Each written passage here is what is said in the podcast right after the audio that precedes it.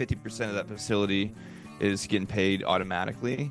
And so, um, so I love the fact that like on day five of the month, I can have most of my rent. I don't have to chase anybody. I love the fact that uh, I don't have to go ask a judge if I can kick someone's stuff out. I'd like to show you why knowing your why is the start of your journey. Without a strong why, it can be so difficult to reach your maximum potential. My name is Dr. Jason Balara, and every week I meet with real estate investors and mindset specialists that are taking action in order to build a life according to their own terms. We will break down what drives successful people and allows them to achieve at such a high level. If you are a professional wanting to break through, or simply someone that wants to hear an inspiring story, the Know Your Why podcast is made for you.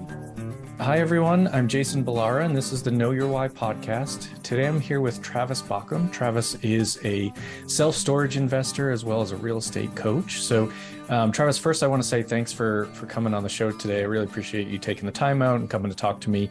Um, uh, I'm looking forward to this conversation. Yeah, man. Always, always like talking about real estate. Course, as we all do, it seems in this space. So uh, it'll be great. Um, why don't we just start? But tell us about your background. Tell us kind of you know where you started, how you got into real estate and self storage, and all of that. Yeah, you know, back in uh, like 2009 through 11, I worked for a company and I drove a lot, over 40,000 miles in the Dallas Fort Worth Metroplex, 40,000 miles a year, and uh, I started listening to radio shows that was pre pre podcast and um, I was like, man, these guys are buying houses, buying houses, and doing this and making this. Like, why am I? I'm here making forty five, fifty thousand dollars a year. I'm these guys don't sound like they're much smarter than me. And so started reading books, read over fifty books on how to buy real estate, specifically houses.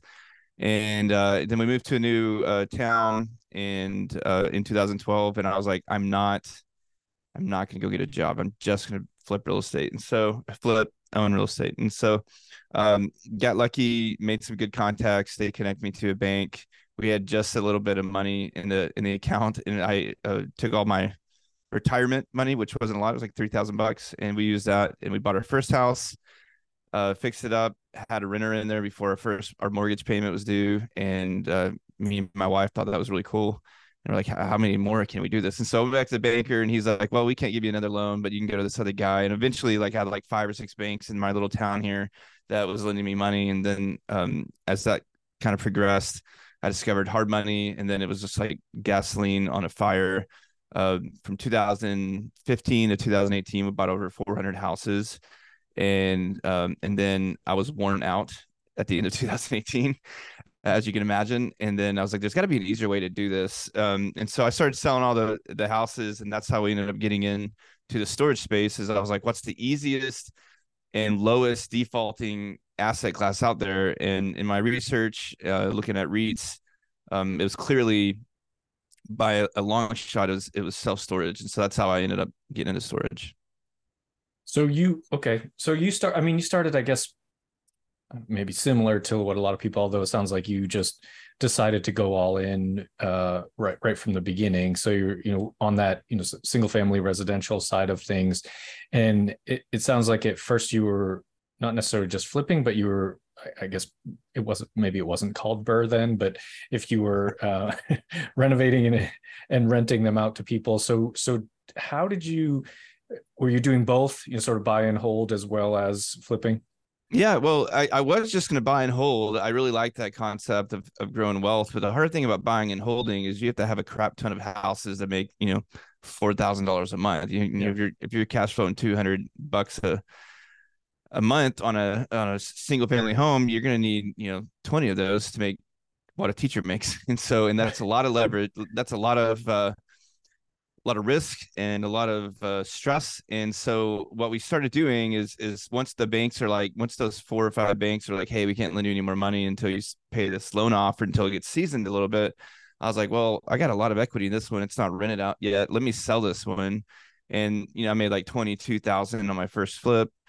And I was like, oh, like this is this is nice. And so essentially, ideally, what I wanted to do is buy for every two houses I bought, I wanted to keep one but mm-hmm. I kind of enjoyed just kind of having the money uh, and turning on because the rentals I was owning were kind of they were class C kind of crappy rentals. Like I remember buying a duplex with the credit card. That's how cheap it was. It was like thirty thousand bucks. I just cash advanced it, and then um, you know, and, and you used the money, then went and refinanced it. But you know, that sucker was rented out for eleven hundred bucks, but it was basically criminals that lived in it, and so they eventually got arrested. And I had to, you know, then I was like, I don't have any. I, I was like so broke just owning rent, rental property. I was like, I don't know how to. Uh, fix this thing up to rent it out again so um so i had to do what i the easy i had to I did what I could, and then I uh, rented out to this sweet lady. But um, but yeah, I just realized that like, you know, real estate is a great wealth vehicle, but it's it, it doesn't do a good job as far as holding real estate. It doesn't do a good job at cash flowing, you know, enough to make it worth it.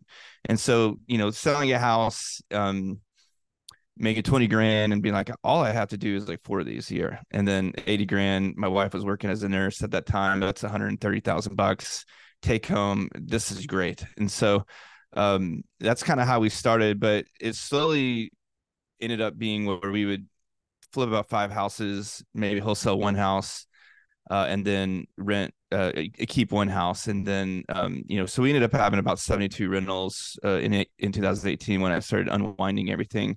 Um, on top of that though we had 20 30 house flips going around that time that we had to uh, you know what the way I unwound the entire thing is I let my staff go and I'm like I'm just going to handle the whole thing and then I'll have cash at the end of it. Uh, and so it was a pretty stressful year at the end of 2000. Basically, 2019 was a very stressful year. I, I was knee deep in the whole thing for you know 12 months and didn't know what month it was, didn't know what day it was. I was just waking up doing what I had to do to unwind everything and start basically start over with a pile of cash, or at least that was the hope. Yeah.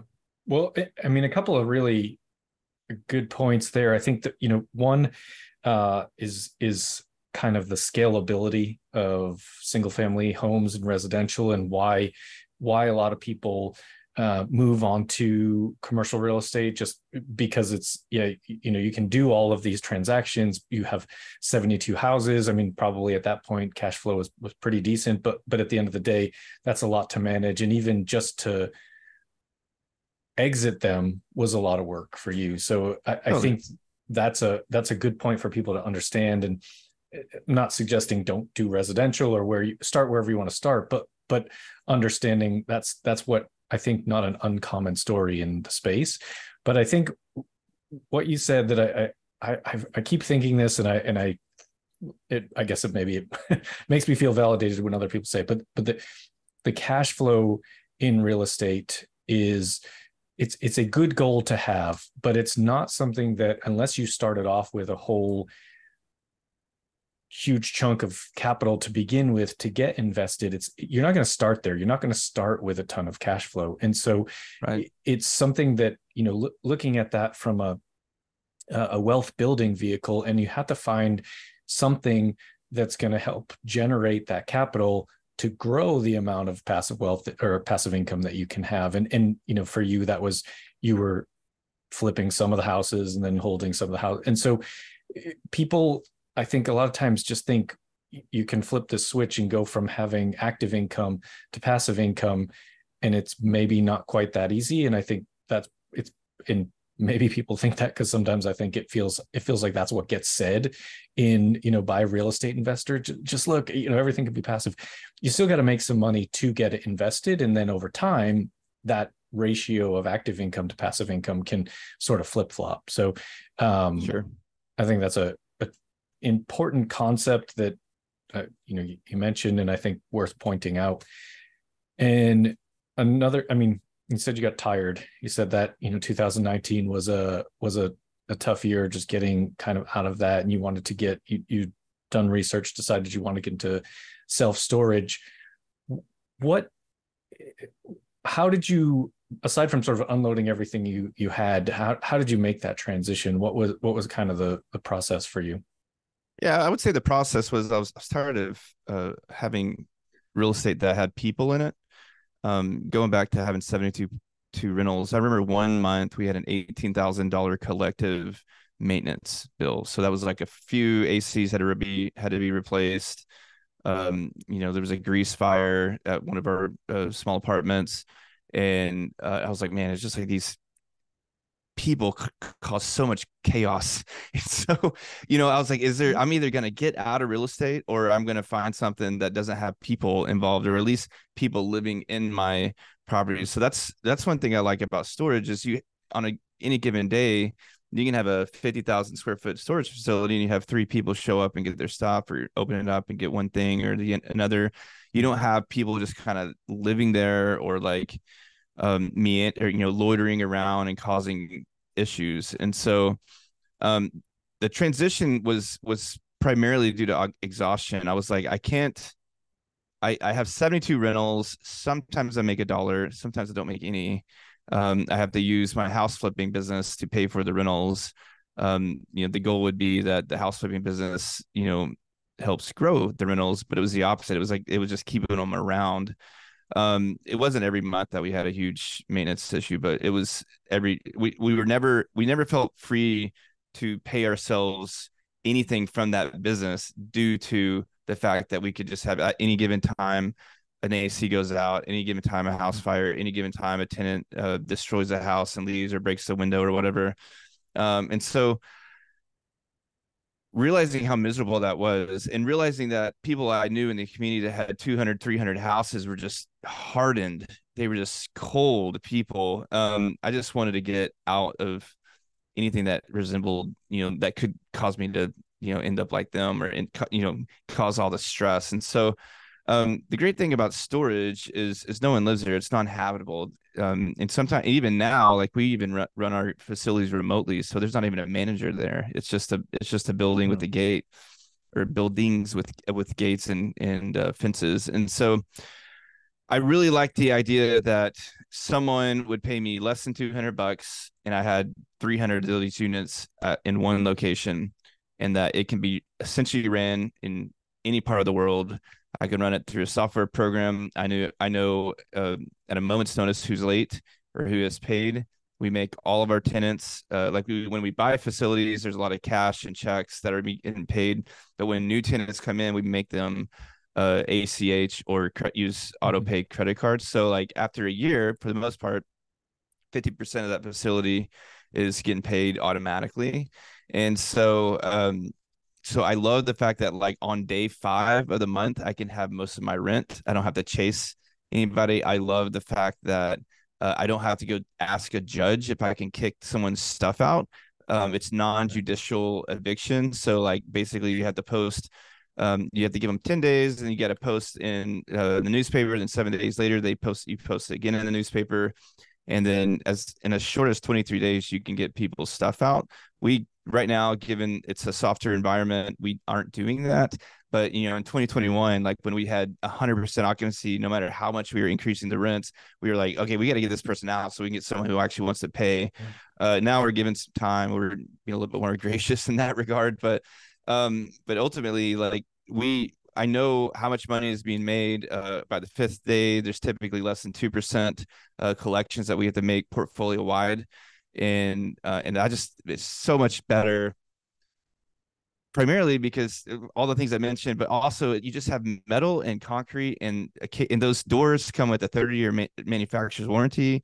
The overhead doors, so if they break, you just have to call a service tech out, and it's like 60 bucks. And if it's out of warranty because it's such an old facility that we bought, you're looking at $280 to fix that. And then it's going to work again for another 30 years.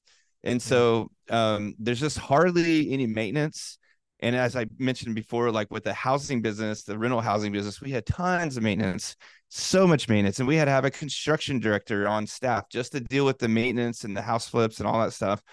It's way more simple. Like it's, uh, I had nine people working for me in the house flipping business and I have just me and occasion uh, some some remote managers that that manage uh, all of our 900 units that we have. So it's great. I, I think it's great. The margins are really fat, um, which has helped a whole lot given that um, interest rates are going higher and higher. Seems like every month. Yeah. And um, and so we we still have a pretty fat margin, and and we're still cash flowing as opposed to a lot of multifamily. Uh, if you read the news, is is really starting to hurt right now.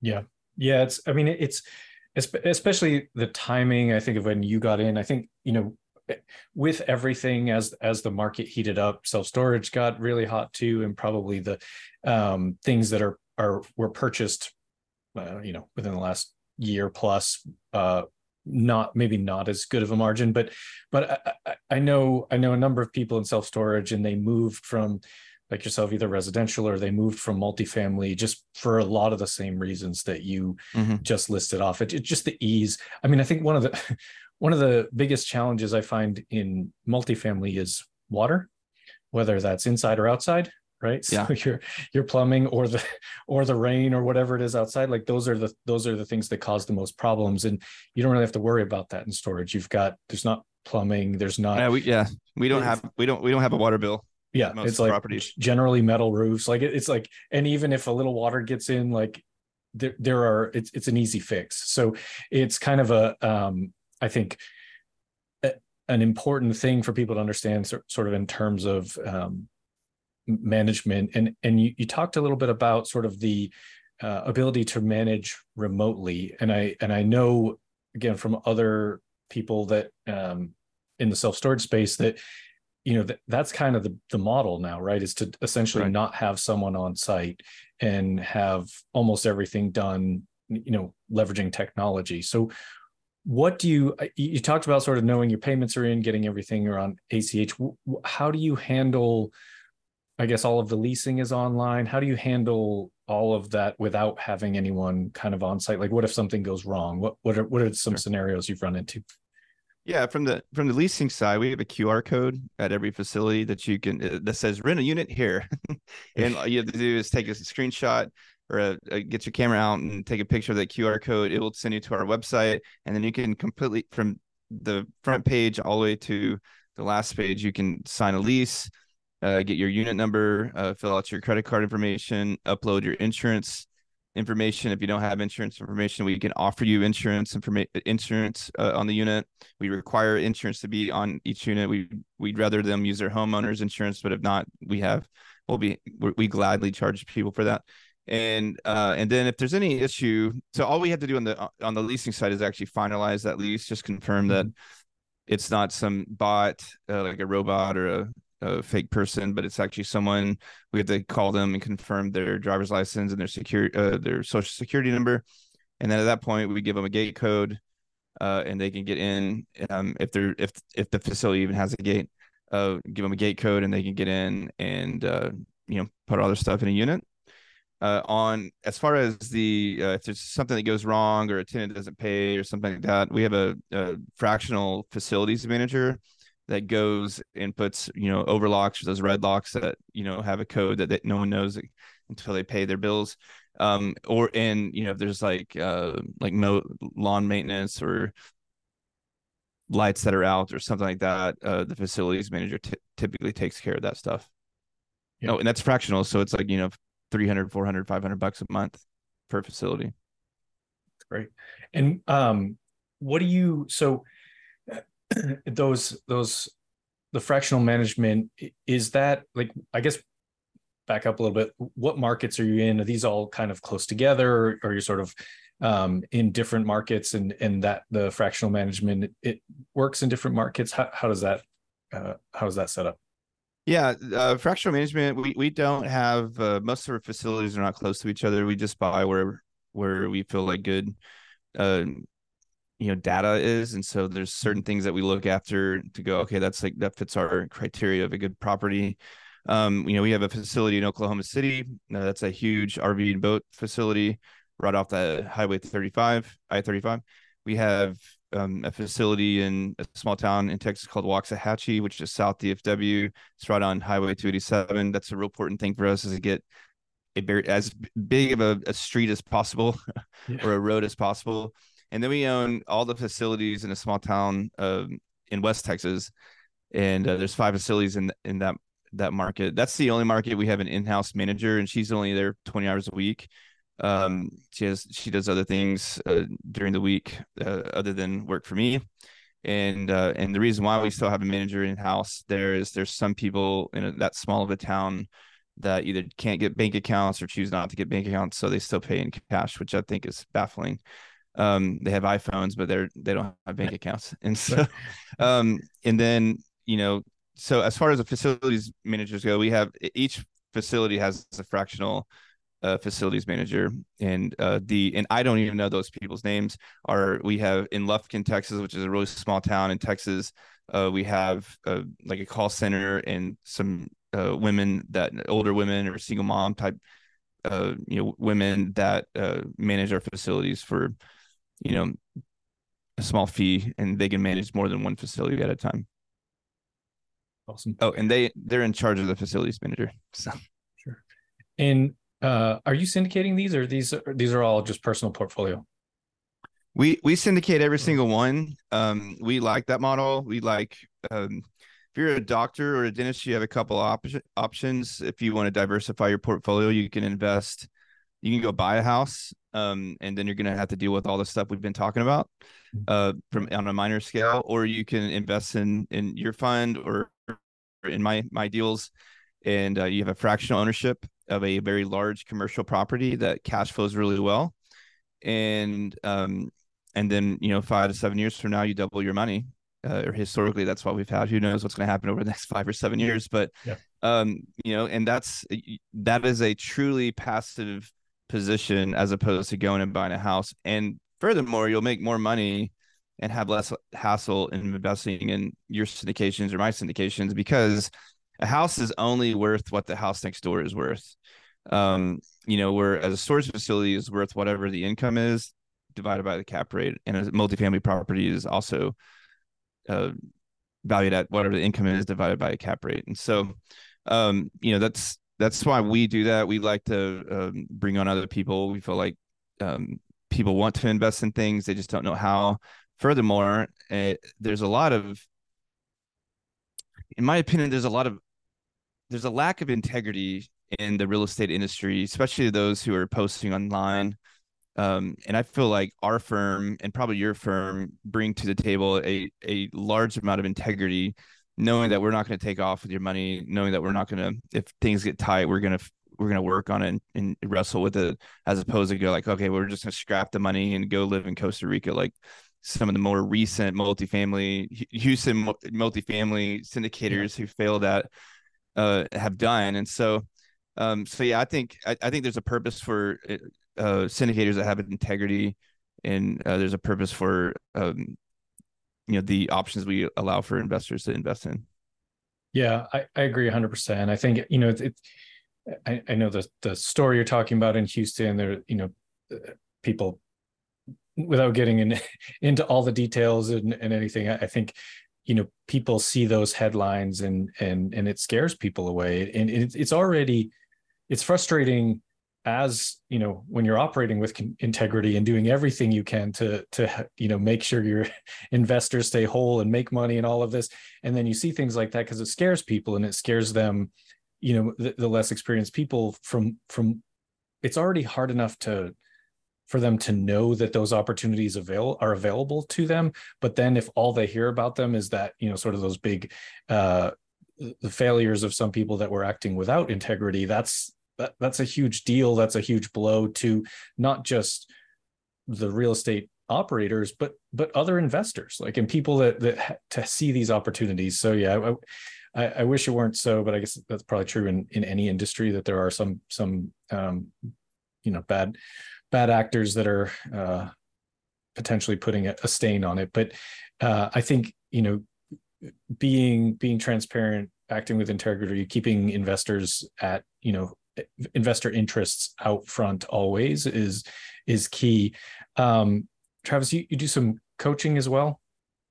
Yeah, very little, very little. The coaching is primarily to uh, find new syndicators that want to, uh, you know, that don't have that don't have the ability to be a key principal or um, you know you know sign on large amounts of debt. And so um, very I, I don't uh, really push that too much these days but yeah i'm i'm happy to teach anybody. Um, we we charge a pretty high fee just because we want you to come in be super serious and then uh, when we do a deal you tend to get that you get that fee plus more back plus you get equity in the deal and you get to be a part of a, a larger larger deal yeah, yeah. I, mean, I think that's a fairly common thing in the industry. Is is you know people that uh, it, it's almost like um, I don't know.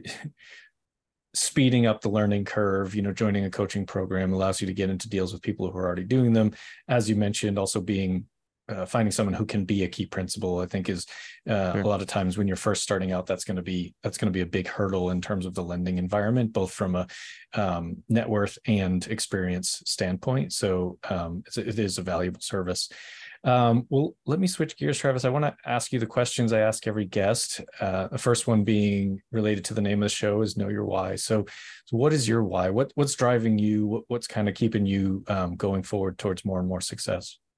Yeah, I would I would say um, every time that I get um, go through a series of, I guess, called go through the valley or go through a series of pain, you know, dealing with issues, that sort of thing. I, I keep coming back to like, man, I'm really glad that um, it's even though it's painful and uncomfortable, I'm really glad that it's me that is in charge of this money and also in charge of turning this thing around because I don't think there's a situation so far that I've not been able to turn around uh, in real estate, and it's definitely not roses uh, and palm trees or whatever the term is.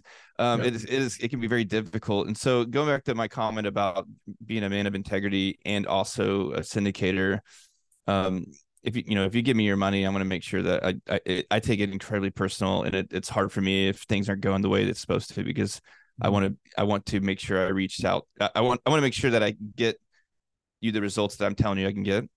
And so I would say my why is um you know outside of my family and providing for them and being there for them it would be I want to be there for my investors. I want a deep relationship with them. I want them to trust me and I want them to know that that they made the right decision and that they're not just putting money into whoever says you can get the biggest returns. So I would say my why is is taking care of of uh, you know accredited investors. Yeah, yeah, fantastic. Um, when t- tell us something about yourself that uh, maybe isn't common knowledge, a special skill, a hobby, just something to let listeners know you a little better. Yeah, uh, I, I try to mountain bike as much as possible. I'm a pretty outdoor enthusiast. I like to camp. Uh, I like to overland. I like the mountain bike. Um, I got four kids. Uh, love my four kids. Are super fun to hang out with most of the time. And uh, and then you know, got me and my wife uh, started a school five years ago. She is just uh, step stepped down and is and hired a principal to kind of further the uh, vision uh, further than she can take it. But uh, we started a school based off of entrepreneurship and uh, STEM education. We felt like the current